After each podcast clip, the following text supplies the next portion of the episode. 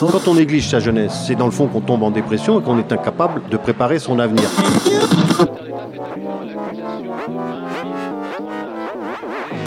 Ça ne veut plus rien dire, lycéens. C'est des merdeux, des cons. Le jeune est tourné vers l'avenir. Mais aujourd'hui, l'avenir ne se tourne plus vers le jeune. Univox, le rendez-vous du monde étudiant sur Radio Campus. C'est ce voisin qui tombe la pelouse un dimanche matin, ce marteau-piqueur, ou encore cette voiture qui démarre en trombe à 3h du mat. Les agressions sonores en ville sont partout autour de nous. Troubles du sommeil, risques cardiovasculaires, stress. Pour deux Français sur trois, le bruit est un problème. Alors c'est grave docteur, et comment faire du bien à mes oreilles? Aujourd'hui dans Univox, Radio Campus Besançon pose la question à trois chercheurs. Ils sont au micro d'Aurélien Bertini. Univox. Aujourd'hui autour du plateau Hélène Houot, bonjour.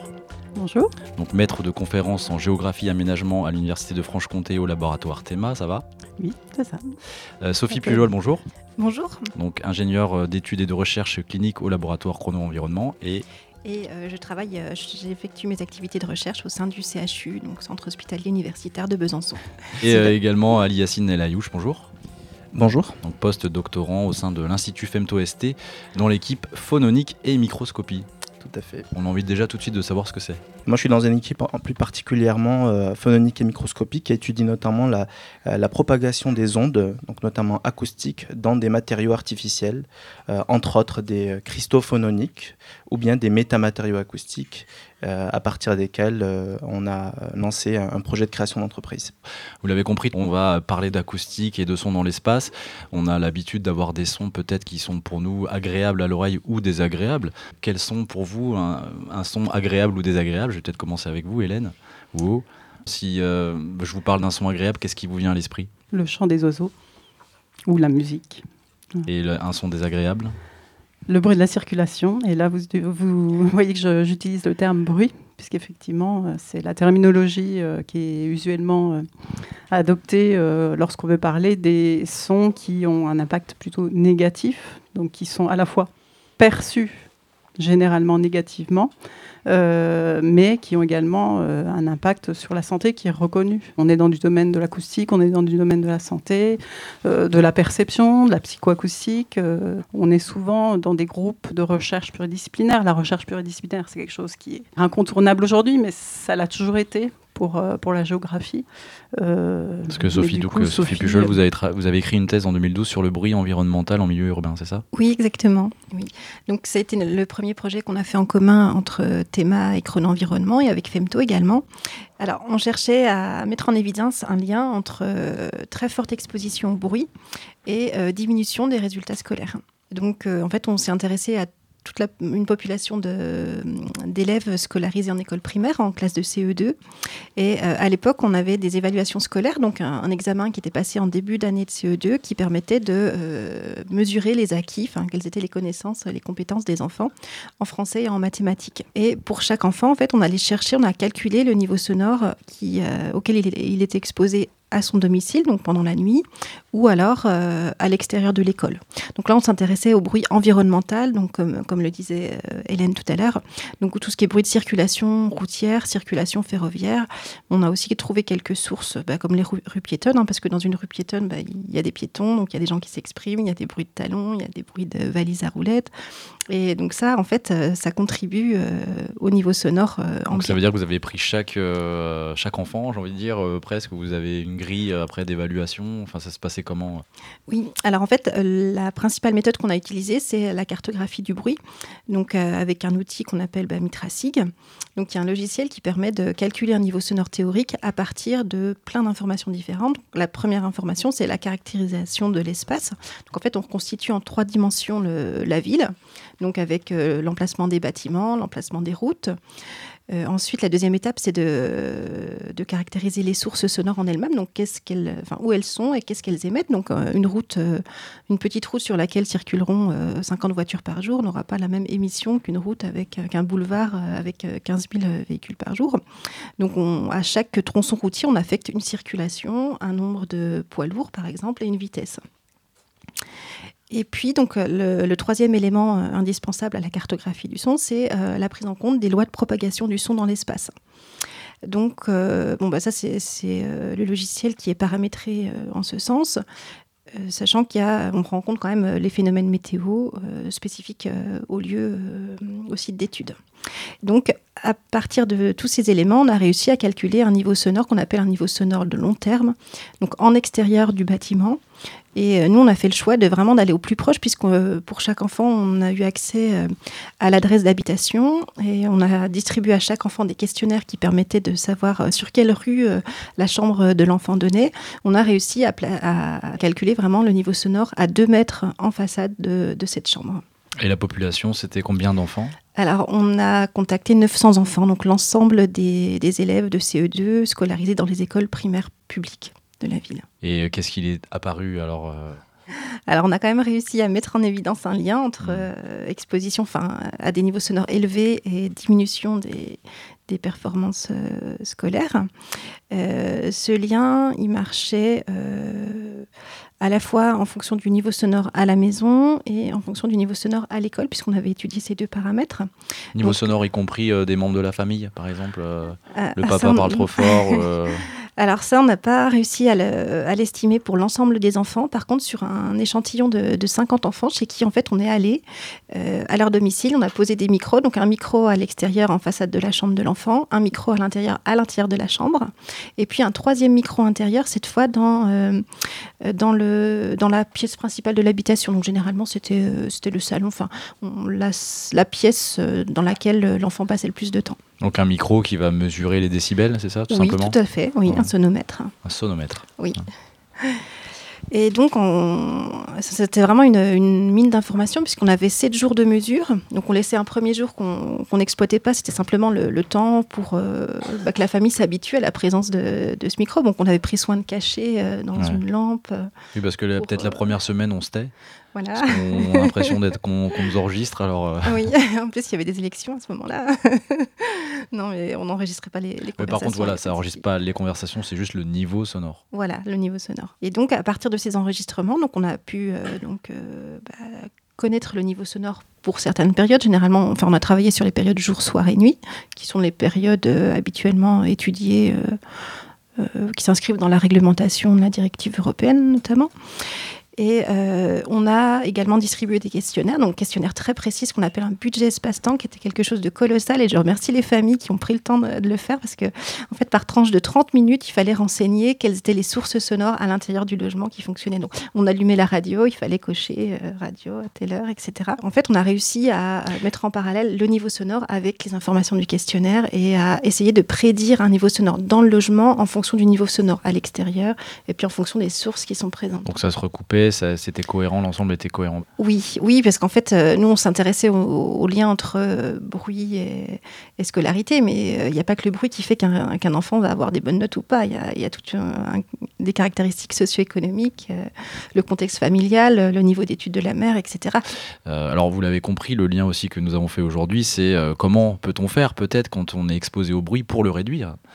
Et euh, c'est là que je me retourne vers Ali Yassine Alayaouch, donc, euh, qui est postdoctorant au sein de l'Institut FemtoST et qui euh, donc a notamment créé une start-up hein, qui s'appelle MetaAbsorber. Elle est en cours de, de création. En cours de création qui a euh, notamment euh, vocation à proposer euh, des, des, isolants hyper puissants. C'est un peu ça qu'on peut dire ou on, pourrait le dire comme ça. En, fait, le, le, le, projet de recherche déjà, à partir duquel on, on a commencé ce, ce, travail, il était aussi lié à une problématique qu'on a rencontrée dans, dans la ville, l'installation des, des lignes de tramway et, à cette époque, euh, mon, directeur de, thèse, Abdelkrim Khelif, qui est directeur de recherche au, CNRS, il, euh, il, avait justement proposé un, projet, un appel à projet de la région pour répondre justement à cette problématique, sachant que lui était euh, spécialiste dans ce domaine en fait des cristaux phononiques et des métamatériaux. Et c'est là où j'ai commencé ma thèse et l'idée c'était de se poser la question comment on pouvait arriver à développer des matériaux artificiels euh, qui permettent de répondre justement à ces problématiques, mais euh, avec des performances qui sont beaucoup plus élevées et du coup un encombrement aussi qui, qui est moindre parce qu'en général en fait pour répondre à ce genre de problématiques on utilise des matériaux qui ont en soi des propriétés intrinsèques euh, d'absorption par, exemple. On, pense à la laine de roche euh, qu'on peut utiliser lorsqu'on on construit sa maison ou, ou des mousses tout simplement. Et, nous, on se demandait comment on pouvait faire en sorte qu'un matériau, a priori, qui n'a pas ces propriétés-là, puisse les, euh, les, avoir, euh, simplement en structurant l'objet. Et c'est là tout- tout- toute la magie en fait de ce domaine, c'est qu'en en structurant, en donnant une forme en particulier à des objets, on arrive à créer de nouvelles interactions entre l'onde acoustique, donc le son, le bruit quand on, on considère qu'il est gênant, et, euh, et, la, matière, du coup, le, matériau à partir duquel on... Et du coup, on a réussi à développer des, des modes de structuration qui permettent euh, de faire que du béton, du bois, euh, de l'acier, euh, du n'importe quel matériau puisse devenir beaucoup plus performant en termes d'absorption sonore que de la laine de roche, et ce, à des fréquences beaucoup plus basses. Par exemple, on, le sait que certaines sources euh, de bruit ne sont, toutes les sources de bruit ne sont pas les mêmes de manière générale, et chacune a sa signature, chacune a sa, signature spectrale, c'est ce qu'on ce disait par exemple, c'est ce qu'a essayé de faire euh, euh, Sophie quand elle a essayé de, de- de- de- d'inciter les, les occupants de la maison à, à cocher des cases pour identifier les sources de bruit. Euh, et, nous, en fait, on s'est, euh, intéressé notamment à pouvoir développer des matériaux artificiels, structurés, euh, qui puissent répondre à, à, euh, à des performances à- en termes d'absorption à des fréquences beaucoup plus basses. Voilà, et ça, quand vous dites euh, à sa signature, ça fait référence quoi Aux aigus, aux graves Tout à fait, c'est exactement ça. C'est-à-dire qu'un son, de manière générale, ma voix, ben, est composé de, de la contribution de euh, plusieurs fréquences pour donner le, le- le son et le timbre que vous entendez. Et, et là, du coup, nous, on s'est intéressé à, des fréquences qui sont problématiques parce qu'en fait, quand vous parlez des, par exemple des fréquences aiguës ou des fréquences graves, il faut savoir qu'à chaque fréquence correspond des longueurs d'onde. Et on sait que euh, pour des fréquences qui sont très graves, donc à, très basse fréquence, euh, on a des longueurs qui sont très très grandes, qui peuvent être euh, centimétriques, voire métriques. Et là, pour avoir des matériaux qui puissent répondre à ces, à ces fréquences-là, il faut avoir des matériaux qui sont très épais ou bien très denses, très, très lourds. Et, là, en fait, on, peut, on peut le voir dans l'industrie ou dans les transports ou, ou à la maison, c'est des fois, c'est pas possible. En tout cas, on va faire une première pause musicale et j'espère qu'elle sera agréable pour vos oreilles, auditeurs et auditrices. Univox. Un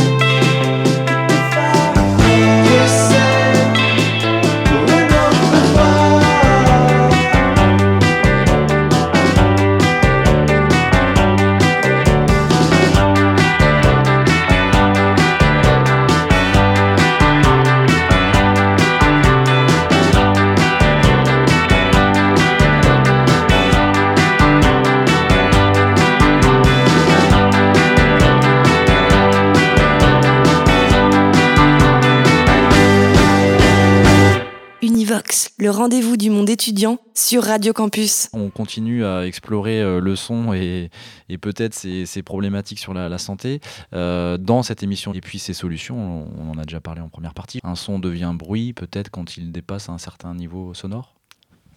Oui, euh, qu'il dépasse un certain niveau sonore et que, comme je le disais tout à l'heure, du coup, qu'il a un impact euh, reconnu sur la santé. Euh, donc, il y a effectivement une dimension psychologique. Euh, L'un des effets reconnus, c'est la gêne subjective. Euh, donc là, il y a énormément d'enquêtes qui ont été faites et qui ont mis en relation cette gêne subjective avec des niveaux sonores. C'est une sorte de- d'expression qui synthétise euh, toute une série de perturbations, on va dire, que vous avez dans votre quotidien et que vous associez clairement, on va dire, au, à votre environnement sonore.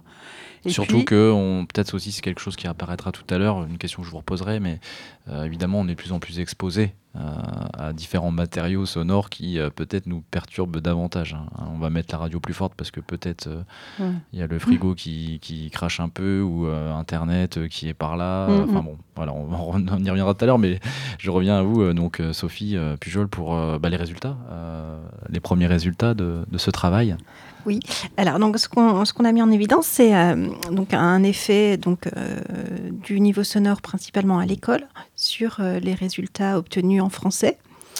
Donc, en fait, plus un enfant est exposé à un niveau sonore élevé, et moins ses résultats scolaires sont bons, en tout cas en français. La relation, on l'a retrouvée également sur la note de français avec le bruit à l'extérieur du domicile. Et puis par contre, pour ce qui est du bruit, euh, du bruit du domicile et du résultat en mathématiques, en fait, là, on n'a pas réussi à mettre de lien en évidence. Il y a des explications. euh, euh, en fait, ce ne sont pas les mêmes mécanismes cognitifs qui sont impliqués dans les mathématiques ou, dans le français. En fait, les mathématiques, c'est plutôt des tâches répétitives, hein, c'est beaucoup d'automatisme. Et on sait que le bruit n'intervient pas, ne joue pas énormément, ne va pas perturber des, tâches qui sont très répétitives et très automatiques. Par contre, pour tout ce qui est du français, euh, il y a des processus plus complexes. Enfin, c'est vraiment l'association entre le son et l'écrit. Et puis j'imagine qu'il y avait des, paliers euh, dans, votre travail aussi, c'est-à-dire euh, jusqu'à quel point on pourrait être finalement empêché euh, par un son euh, sans que ce- cela nous perturbe sur nos résultats. En fait, c'est difficile de répondre à cette question parce que euh, y a plein de phénomènes qui vont euh, compenser l'effet du bruit. Enfin, le fait qu'on soit très exposé au bruit, mais qu'on soit dans une famille où le niveau socio-économique des parents est élevé, est fortement lié au, à la réussite des enfants à l'école. Alors peut-être qu'on a la solution justement à tout ce vacarme de la ville avec Ali Yassine El Ayouch, donc euh, pour, euh, euh, pour tout ce travail que vous faites sur, sur l'acoustique, essayer d'améliorer, on va dire, la qualité isolante des, des matériaux. Et vous me parliez en antenne tout à l'heure d'une application que vous êtes, que vous avez, que vous allez, Que nous sommes en train. que vous êtes en train de créer. que nous sommes en train de, de- de développer. Et, c'est, euh, et ça, ça repose sur euh, l'une des particularités de, de- de- des structurations et de la technologie qu'on, qu'on a brevetée, qui est de pouvoir euh, fonctionnaliser, si j'ose utiliser le terme, ou donner à, à n'importe quel objet une propriété acoustique qu'il n'avait pas à la base. Et ça, en fait, ça nous a donné l'idée de, de pouvoir euh, travailler sur n'importe quel type de matériaux. Et là, on a pensé au mobilier. Parce qu'actuellement, le mobilier, euh, une table par exemple, telle qu'on la, connaît, une armoire, ne participe pas au confort sonore. Et lorsque les gens dans une pièce font du bruit, euh, eh bien, euh, les, ondes sonores, en fonction des, des fréquences où cela s'opère, peuvent être tout simplement réfléchies sur chacune des parois et contribuent en fait à un niveau sonore global qui peut être gênant. Et c'est vrai qu'au au bout d'une certaine durée d'exposition, et avec certains niveaux d'exposition, euh, c'est vrai que ben, les personnes qui sont dans la pièce, les occupants de la pièce, peuvent euh, subir de la gêne et peuvent même euh, à un moment donné ressentir de l'anxiété, du stress et même être impactés sur leur productivité. Et nous, en structurant les objets, en structurant en fait les matériaux qui constituent ces objets, eh ben, on peut faire en sorte que euh, eh bien, les armoires, les chaises, les tables, les bureaux contribuent au confort acoustique. Alors vous ouvrez un vaste champ là, et évidemment on parle mobilier, mais on peut euh, aller beaucoup plus loin, extra- extrapoler peut-être. C'est ça. L'idée, en fait, ce serait euh, euh, de penser à, à étendre le principe à celui d'une ville. Parce qu'on est, euh, de, de nos jours, on parle beaucoup de, de bâtiments connectés, de, on est dans l'ère du numérique, et on a des bâtiments qui peuvent communiquer entre eux ou bien recueillir des informations sur euh, tout, tout ce qui est propriété thermique, propriété acoustique, pourquoi pas, mécanique. Et, l'idée, justement, et la force que, que, que peut apporter justement ces, ces métamatériaux acoustiques, euh, c'est de pouvoir justement euh, eh bien, euh, agir différemment sur la propagation des ondes dans la ville. Par exemple, quand on est sur une, une voie piétonne ou sur un axe marchand, eh ben, en fait, la rue se comporte un petit peu comme un, guide d'ondes. Et donc, en fait, lorsqu'on, lorsqu'il y a beaucoup de monde, eh bien, le, son est simplement guidé à travers ce guide et les gens euh, subissent tout ce bruit.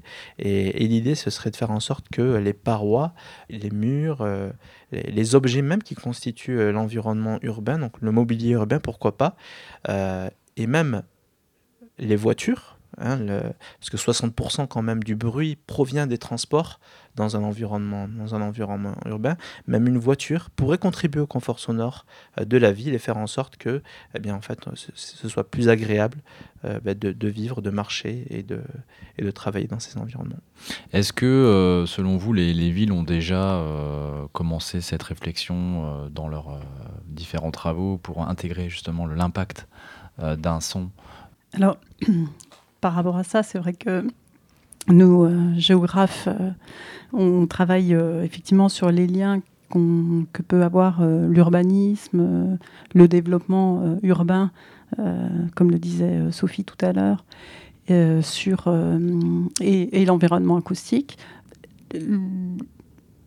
Disons que la législation impose de ne pas exposer la population à plus d'un certain nombre de décibels, comme vous le disiez tout à l'heure, euh, lorsque par exemple on crée une nouvelle infrastructure de transport. Voilà, il y a des obligations euh, réglementaires qui font que euh, les aménageurs sont obligés de toute façon de créer des murs anti-bruit, de créer une voie en, en dévers, etc. Donc ça, dans, certains, dans un certain nombre de cas, oui, de toute façon, euh, on est obligé. Euh, après, les euh, collectivités vont plus ou moins loin, les aménageurs vont plus ou moins loin euh, par rapport à la prise en compte de, de ces problématiques-là, bah, selon un peu leur sensibilité. Et là, j'ai des cas, j'ai des exemples dont je pourrais vous parler de de- d'agglomérations qui intègrent dans leur euh, plan local d'urbanisme, qui essaient d'intégrer euh, ces dimensions-là. Alors, euh, c'est euh, la- l'agglomération de Dunkerque euh, a décidé de créer un zonage spécifique. hein. le, PLU, c'est des zones. Là, vous avez le droit d'urbaniser. Là, c'est déjà urbanisé. Et les règles sont différentes selon le zonage. Un zonage zone calme. Donc des zones qu'ils vont préserver.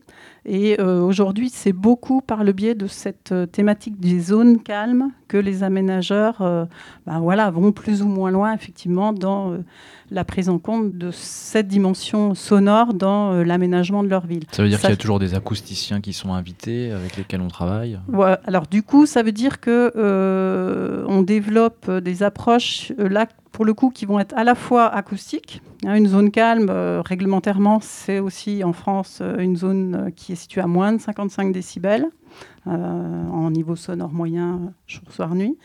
Et ben, ces, zones calmes sont identifiées par non seulement des acousticiens, mais généralement également par des psychologues, des architectes. Enfin voilà, c'est des approches un peu pluridisciplinaires, puisqu'il y a un- une dimension sensible, là pour le coup, euh, de l'environnement sonore qui est généralement introduite. D'une manière générale, euh, c'est des approches qui sont combinées avec euh, l'amélioration de la prise en compte de la nature en ville. Et, là, ça me permet de, rebondir sur une autre question que je voulais aborder, la notion de, cadre de vie, puisque finalement, on se rend compte que dans euh, le- cadre vie, dans la satisfaction euh, de notre environnement résidentiel, euh, on ne dissocie pas la dimension visible du paysage et la dimension sonore. Et donc, on développe aujourd'hui des recherches qui vont permettre de mieux comprendre comment ces deux dimensions se combinent. Est-ce qu'il y a des phénomènes de compensation? Est-ce qu'il y a des phénomènes de cumul? C'est des choses, euh, aujourd'hui on parle beaucoup de densification urbaine euh, pour réduire euh, toute une série d'impacts négatifs de l'étalement des villes. Mais il faut bien avoir à l'esprit que si on, on construit une ville complètement minérale, qu'on entasse les gens les uns à côté des autres, ça peut avoir des effets contre-productifs par rapport à, à l'objectif euh, recherché de contenir quand même euh, une diversité de population euh, dans le, le cœur des villes. Donc on- voilà, c'est des thématiques, ces problématique de thématiques-là, mobilité. euh, Elles sont plutôt marginales ou est-ce que maintenant elles s'imposent? Euh, le sonore, globalement, euh, a, a tendance à être un peu le parent pauvre aujourd'hui de, des approches, euh, notamment euh, en aménagement, euh, parce que aujourd'hui, euh, bah, ce dont on parle, c'est euh, les problématiques d'économie d'énergie, euh, d'émissions de gaz à effet de serre, euh, et le sonore a tendance à être un peu éclipsé. C'est vrai, l'acoustique, c'est le parent pauvre hein, de, de- depuis à chaque fois qu'on veut lancer une construction ou, qu'on a un plan euh, en tête. Et effectivement, ça a un coût, parce qu'en France, euh, le Conseil national du bruit a, a émis une statistique qui est qu'en France, rien qu'en France, chaque année, le coût social du bruit est de 57 milliards d'euros parce que ça a un coût, parce que ça a un impact tout simplement sur la santé, parce que ça a un impact sur la productivité des entreprises, parce que ça influe sur nos choix. Je veux dire, les gens n'achètent pas euh, des appartements au prix fort à côté d'axes euh, routiers très fréquentés. Et, donc, euh, ça, c'est une, chose auquel les pouvoirs publics, je pense, sont de plus en plus conscients et essaient de prendre en compte dans leur, dans leur réglementation, dans les lois qui sont, qui sont, qui sont délivrées. Et, euh, et- je pense que c'est c'est très positif. On a parlé pollution sonore, mais on aurait pu aussi parler qualité sonore. En quoi, des fois, le son peut aussi aider et avoir des bienfaits sur euh, bah, un bâtiment. Enfin, j'imagine qu'il y a des études qui existent là-dessus. Oui, mais il y a des, ce phénomène, il est utilisé par exemple en, en urbanisme, où on va placer une fontaine, une fontaine à vasque, donc on- comme ça on aura le, le bruit de, de l'eau euh, qui masquera le, le bruit de, de la circulation routière, par exemple. ce qu'on appelle euh, des oasis sonores. Euh. C'est la ville de Bilbao qui a, qui a développé euh, de manière un peu systématique euh, dans ces quartiers euh, ce qu'ils appellent des oasis sonores. Ça, ça c'est étudié, euh, c'est beaucoup étudié, et c'est vrai que c'est peut-être une ouverture sur laquelle on peut finir. Je vais vous remercier donc tous les trois d'être venus à notre micro. Donc Hélène Houot, merci.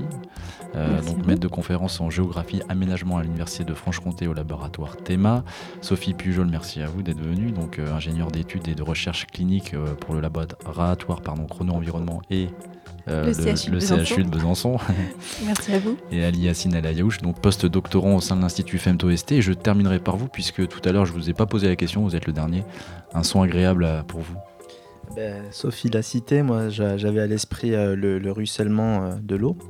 Et un son plutôt désagréable à votre oreille. Hmm, Il y en a beaucoup, il y en a beaucoup. Euh, mais je dirais, euh, les- lorsqu'on fait des manips et des caractérisations, euh, le bruit blanc. je ne l'aime pas. Merci d'avoir suivi cette émission Univox, préparée cette semaine depuis le studio de Radio Campus Besançon par Aurélien Bertini et Cécile Pollard. Prenez soin de vous et de vos oreilles. Univox.